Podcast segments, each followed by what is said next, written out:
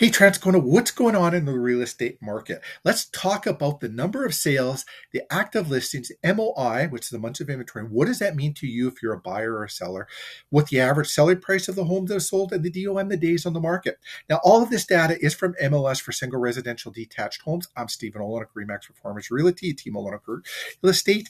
And um, all of this data has been compiled, and then I'm going over it with my own opinion.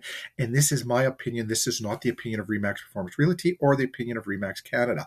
So let's take a peek. 22 sales showing, same as uh, September. There are 70 listings, also the same, and a 3.1 months, month, 3.1 months of inventory. Now, average sale price did drop a bit, meaning some uh, uh, lower price homes that did sell.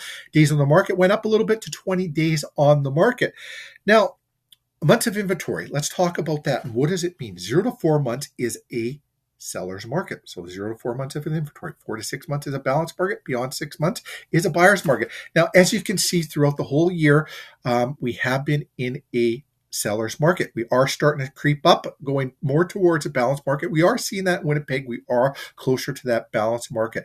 The average selling price in Winnipeg was actually a little bit higher uh, at 395 but the square footage was actually a little bit lower in this kind of bringing that price down but i always have found that transcona has been a better bang for the buck um, you get more house for the dollar in that area so uh, i have pointed a lot of people in that direction what real estate related questions do you have? Reach out to us. Let's have a conversation. If you're thinking of buying, you're thinking of selling. If you're thinking of doing either of those, we'd actually sit down with you. We pull about nine months worth of data on the particular type of home you're looking to buy or sell so you can know what you should expect to pay for the house if you're buying it, how long it would be possibly on the market.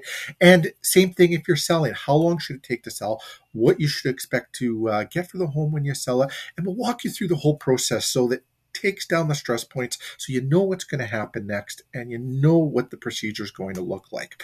Reach out to us with any of those questions. If you like our content, like us on Facebook, subscribe to our YouTube channel, follow us on Instagram, or give us a Google review. Google reviews help us help other people. We're so thankful for those.